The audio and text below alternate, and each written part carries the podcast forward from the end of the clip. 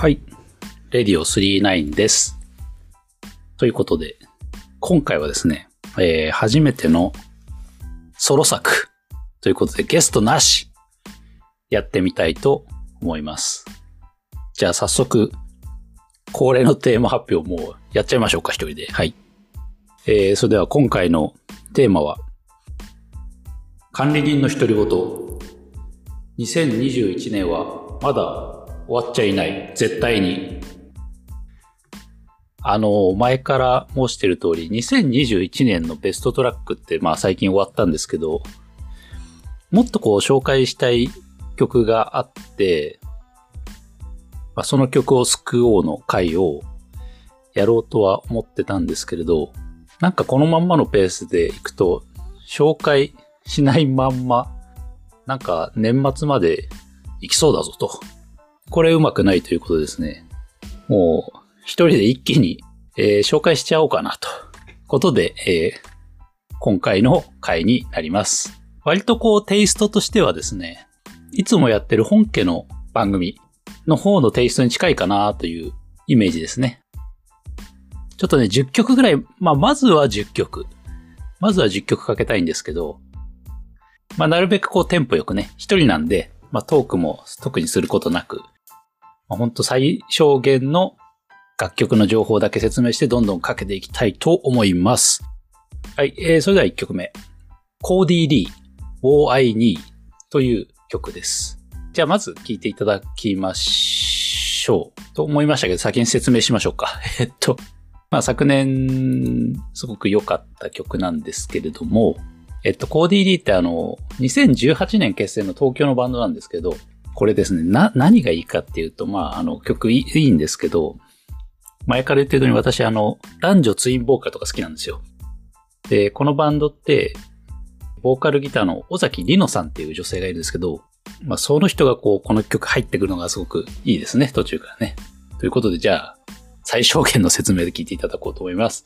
えー、コーディー・リーで、All I Need。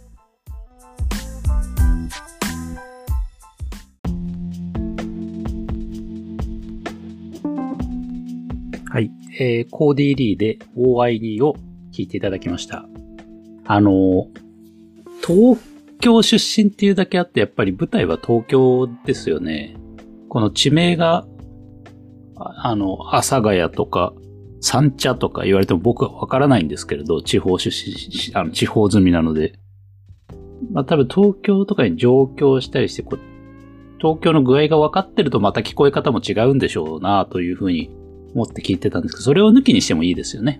この女性ボーカルギターの尾崎里乃さんが歌ってる、駅前喫茶店のブラックコーヒーを一丁前に飲んで君のことを待ったという、この歌詞がすごく好きですってますよね。はい。ということで、えー、コーディー・リーで OI2 でした。どんどん行きましょう。次の曲。えー、2曲目が、グソクムズというバンドのえー、すべからく通り雨という曲なんですけど、グソクムズもですね、えー東京の吉祥寺の出身、シティフォークバンドということで、よかったですね、この曲。非常に。なんかですね、あの、多分ハッピーエンドとかの影響があるんではないかな、匂いを感じますけど、だからそういうの好きな人とかは気に入るんじゃないでしょうか。はい。では、聴いていただきましょう。グソクムズで、すべからく通り雨。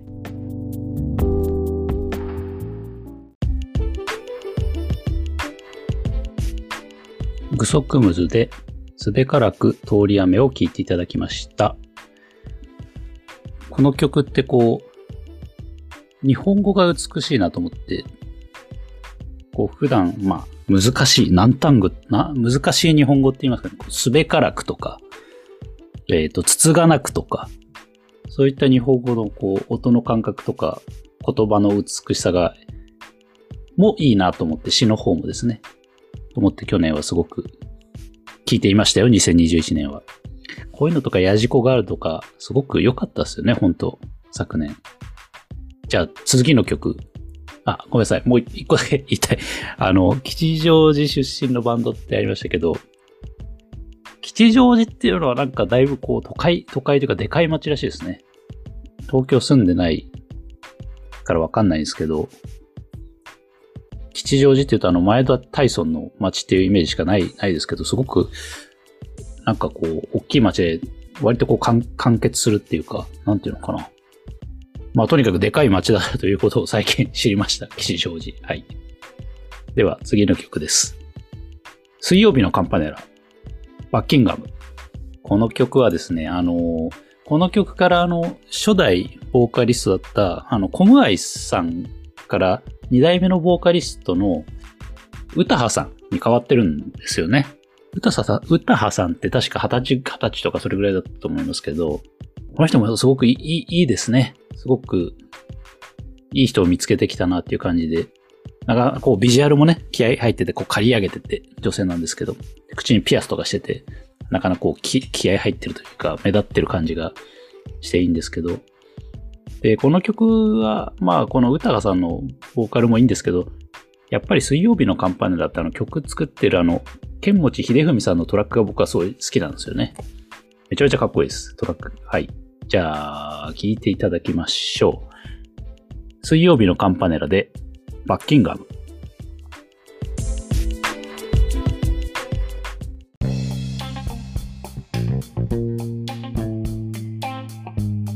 はい、えー、水曜日のカンパネラで、バッキンガムという曲を聴いていただきました。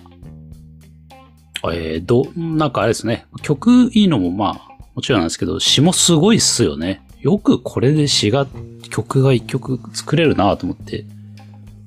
で、どうやら本当にこの宮、宮殿、世田谷に給食の宮、田園の殿で宮殿っていうところはどうやらあるらしいぞと。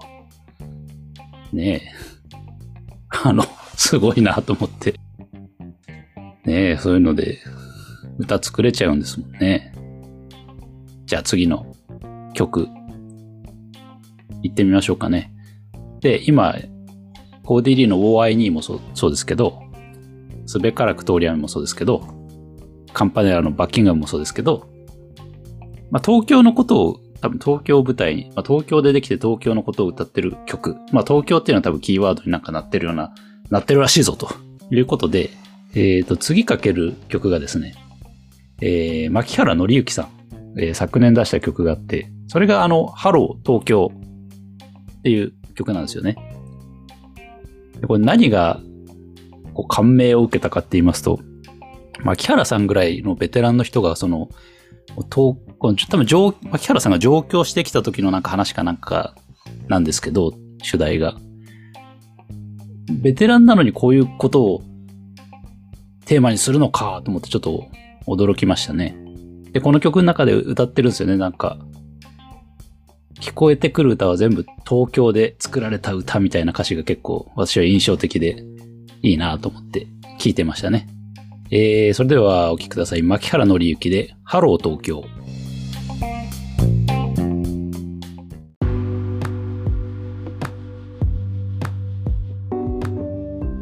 槇原敬之でハロー東京でした。勝手なイメージで牧原さんって東京の人のイメージだったんですけど、牧原さんって出身は大阪なんですね。これ多分実体験なんでしょうね。なんかでも、この中の歌詞って結構、地方から上京した人たちって共感する部分が結構ある、あるのかもしれないですね。僕わかんないけど。特に、レディオ39に出ていただいてる人たちって結構東京でね、働いてる人もいるし、上京した経験がある人もいるから、なんかこの辺の気持ちとか、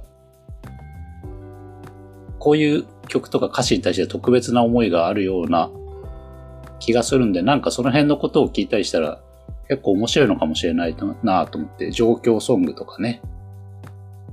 やっぱり上京したての頃って地方から東京に都会だからダサく見られないようにカッペだと思われないように不安だったり、そういう思いってあるんだろうなと思って。はい、じゃあ次行きましょうか。次はですね、ブタジさん。えー、ブタジさんはシンガーソングライターで、えー、っと、折坂優太さんのトーチとかを共同で作ってる人なんですけど、昨年ライトタイムっていうアルバムがあってて、これすげえいいアルバムで、あの、あの、聞いてたんですけど、なんかこう、それ、この曲を、このアルバムを知ったのはどうしてもこう、年明けくらいなんで、ベストトラックには入れなかったんですけど、今もう一回作っていいって言われたら多分、このアルバムに入ってるコーリングっていう曲を僕はかなり上位に押すかなっていう気がするんですよね。ベスト3以内。それぐらいいい曲だなと思って何回も聴いてましたけど、本当今年あたりすごくブレイクするんじゃないかなと勝手に思ってるんですけどね。はい。じゃあ、早速聴いていただきましょう。えー、ブタジでコーリングです。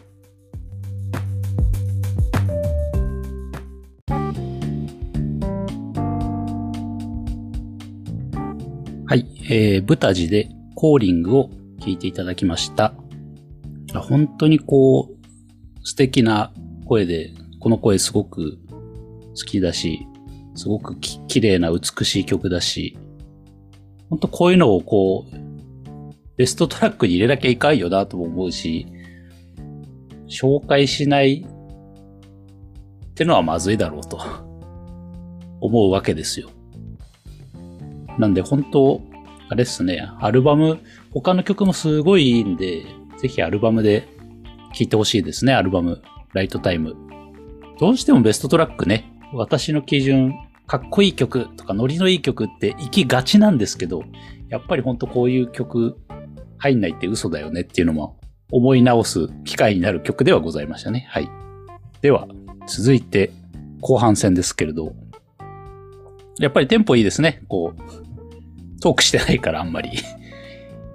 独り言なんでね、今日は管理人の独り言ということで、えー、ご容赦いただければと思いますが、まあもうしばらくお付き合いくださいということで、えー、次がですね、レイニッチという、これは外国の方なんですね。えー、インドネシアの女性なんですけどね。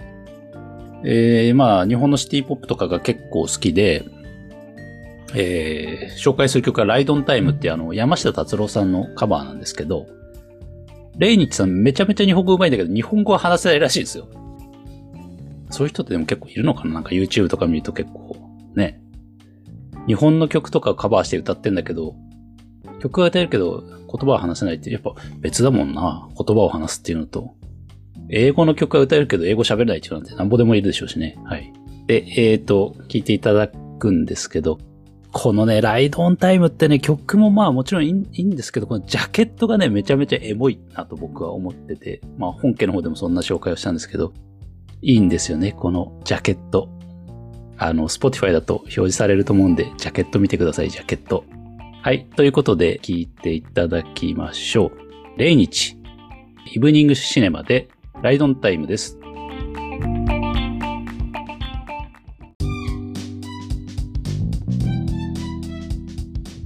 はい。えー、レイニッチイブニングシネマでライドンタイムを聞いていただきました。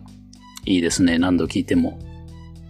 で、このジャケットに関してまた言いますとですね、明らかにこれ山下達郎さんのライドンタイム をイメージというか、まあオマージュというか、リスペクトというか、まあまあカバーなんで、同じあれですよね。こう、バックに夕日があって、海があって、そこにこのまあ、主人公のなんかこう、アニメの女性がね、立ってると。達郎さんの方はこう、海辺に膝ま、海の中に膝まで使って、こっちに向かって、あの、指で銃の形を作って、こっちに銃口を向けているという、めちゃめちゃかっこいいジャケットなんですけど。で、ライドンタイム、あれなんですよね。先ほど出た牧原紀之さんのカバーもすごい、かっこいいんですよね。だけどやっぱりあれですね、本本家のオリジナルの山下達郎さんの破壊力がすごいですよね。やっぱ聞いてみるとそうやって。で、やっぱレイニッチさんもまあ海外の人ですけど、シティ、日本のシティポップの本当ブームっていうのはすごいですね。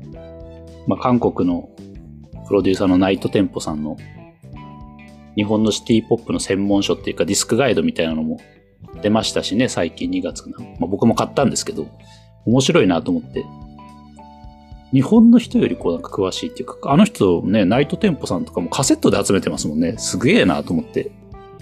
ということで、例日でライドンタイムでした。で、次の曲もどっちかというとアーバン系。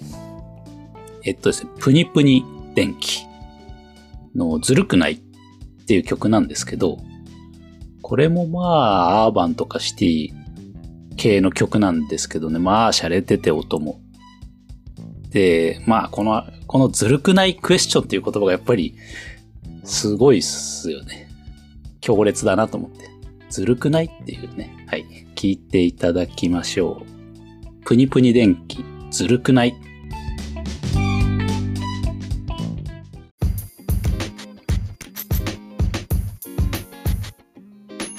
はい。えー、プニプニ電気でずるくないを聞いていただきましたということで、これはあれですね、フィーチャリング、カンサノさんなんですね。はい。さっき紹介するのを忘れました。すいません。ということで、これもやっぱり、おしゃれですよね。アーバン系ですよね。ジャケットもすごく私好きなんですね。このプニデンの。あの、この前の曲の、前に出た曲の君はクイーンっていうのも、あれも良かったですね。はい。で、多分この曲もやっぱり東京なんでしょうなーっていう感じがして、東京には何でもありますねっていう感じでいろいろあるんだなと思って。ね、ディズニーランドだけじゃねえぞと。人ですからね。はい。次、行ってみましょう。次の曲が、ポリプラス、ポリプラス。と、発音がちょっとわかりませんけど、えっ、ー、と、インストバンドなんですけれど、これあの、メンバーにはですね、同じ、あの、インストのフォックスキャプチャープランの人とか入ってるんですよ。あとね、あの、あれですね、カルメラってバンド前、あの、本家の番組の方に、武藤さんの関係でちょっとメッセージとかいただいたバンドで、カルメラさんって言いましたけど、その人たちも入ってるみたいですね。で、シルエットっていう曲なんですけど、これむちゃくちゃかっこよくて、インストナンバー。去年聴いたインストナンバーの中で一番かっこよかったっすね。すけど、これ、あれか、去年の曲なんだな。去年のアルバム、ムーブっていうのに入ってるんですね。はい。それではね、えー、聞いていただきましょう。ポリプラスで、えー、シルエットです。どうぞ。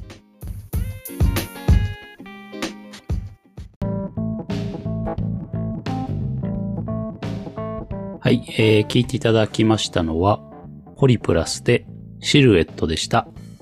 かっこいいですね。特にあの、サックスが入ってくるところから一気に盛り上がりますね。かっこいいですね。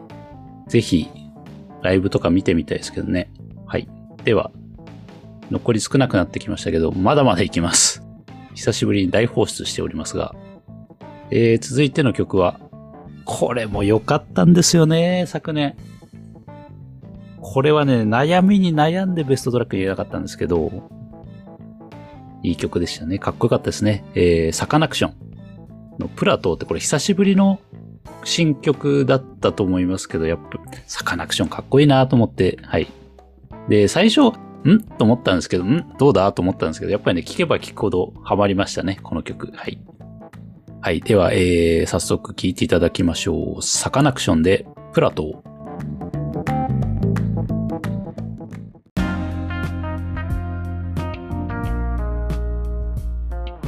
はい、えー、サカナクションでプラトをお聴きいただきました。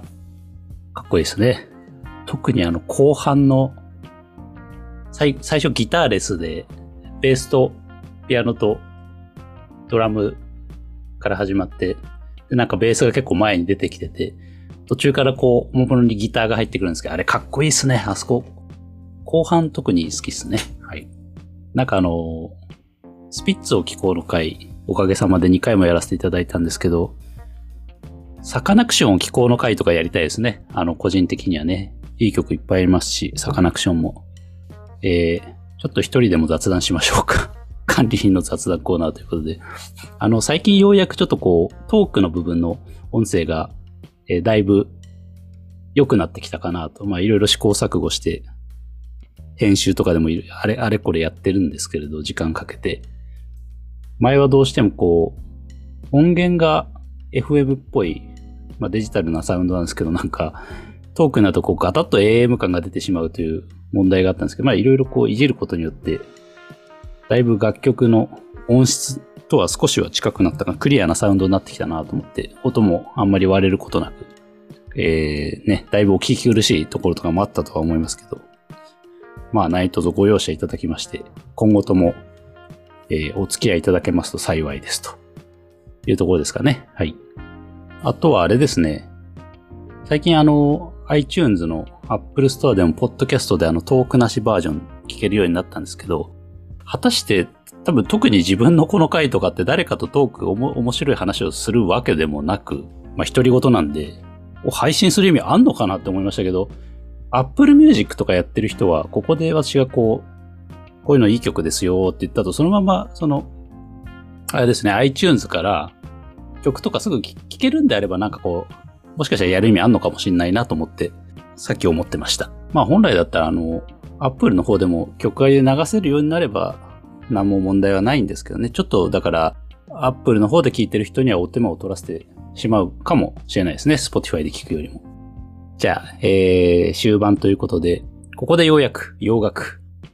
洋楽もなんかこういろいろ聞いたんですけど、昨年。なんかこう、どうしても方角かけちゃうっていうところがあって、だいぶ、もうちょっと意識しないと洋楽かけきらんなとは思ってんですけどね。いっぱいかけたい曲はあるんだけど、どうしてもね、方角に引っ張られちゃう心の弱い私がいますという感じですけど。はい、それでは、洋楽はですね、えー、ラナデル・レイ。ラナデル・レイさんってあの、かっこよくって、かっこよくってって言うと何の説明もなってるんですけど、あの、アメリカのニューヨークの出身なんですね。それが、まあ、かっこいいと。で、美人なんですよね、ラナ・デル・レイさんって。ビジュアルも。でね、年齢が多分、私の一個下ぐらいなんですね。だから、年齢近いはずなんですよ。同世代で。年下なんですよね。だからラナ・デル・レイ。えー、ラナ・デル・レイさんね。はい。ということで、ラナ・デル・レイの昨年出た、えー、なんだっけな、 Chemtrails Over the Country Club っていうアルバムの中のホワイトドレスっていう曲がね、私すごく印象に残りまして、PV 見て聴いていただきたいんですね。ちょっとこう寂しい感じのする冷たい曲なんですけど、名曲だと思います。それでは、どうぞ、ラナデル・レイでホワイトドレス。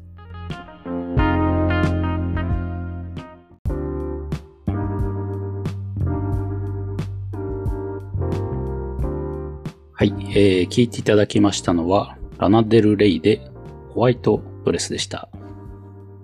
やっぱりこう、明るい曲ではないですね。あのまあ、悲しい感じがする。本人もね、自分の音楽はこう、ジャンルで言うとサッドコアだとかって言ってるんで、まあ、悲しい感じの曲が多いのかもしれないですけど、でもなんかこれを聴き終わった後、なんか落ちるんじゃなくて、こう癒される感じがするんですよね。私は。特にあの、こう、夜とかにね、この曲の PV とか聞くと、非常にいいんですよね。なんか、癒されます。私は。はい。で、今、初めてこう、英語の歌詞も見てましたけど、ホワイトストライプスを聞いたり、なんか、キングスレ、キングス・オブ・レオンを聞いたりとかっていう、こう、ね、固有の固有名詞のあのバンバンドの名前とか出てきましたけど、やっぱりこう歌詞も見てみると面白いですよね、洋楽も。私が、えー、ウェイトレスだった時、白いドレスを着ていて、みたいなね、歌詞も書いてあって、洋楽とかも CD の国内版とか買って、がっつりライナーノーツと大役読んでやると、もっとこう理解も深まって面白いんですけどね。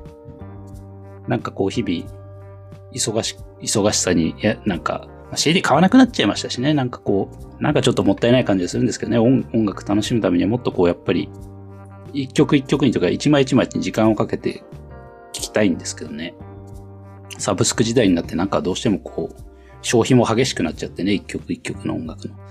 ちょっとそれは残念なのかなと思いますけどもね。はい。それでは、えー、次の曲。これがラストということで、え、ー、と、次も洋楽。えっとですね、 Japanese Breakfast って去年結構こう超売れたような気がしますけど、えー、ミシェル・ザウナーっていう方のこれソロプロジェクトなんですよね。で、この Japanese Breakfast さん、アジア系のアメリカ人なんで、こう、容姿はちょっとアジア系って感じなんですよね。うん。で、この曲すごいキャッチーだし、キラキラしてて、ちょ、ちょっと 80s っぽい感じがして、私はすごく好きですね。はい。でね、PV もね、面白いんですよ。なんかこう、昔の X ファイル、X ファイルっぽいっていうかなんつうかね、あのドラマのなんかね、超常現象っていうのかな、か、なんか、そういう系のなんか UFO とか出てきそうなやつでね、面白いんですよ。はい。じゃあ、えっ、ー、と、ラストですね。はい、えー、お聞きください。えー、 Japanese Breakfast で Be Sweet です。どうぞ。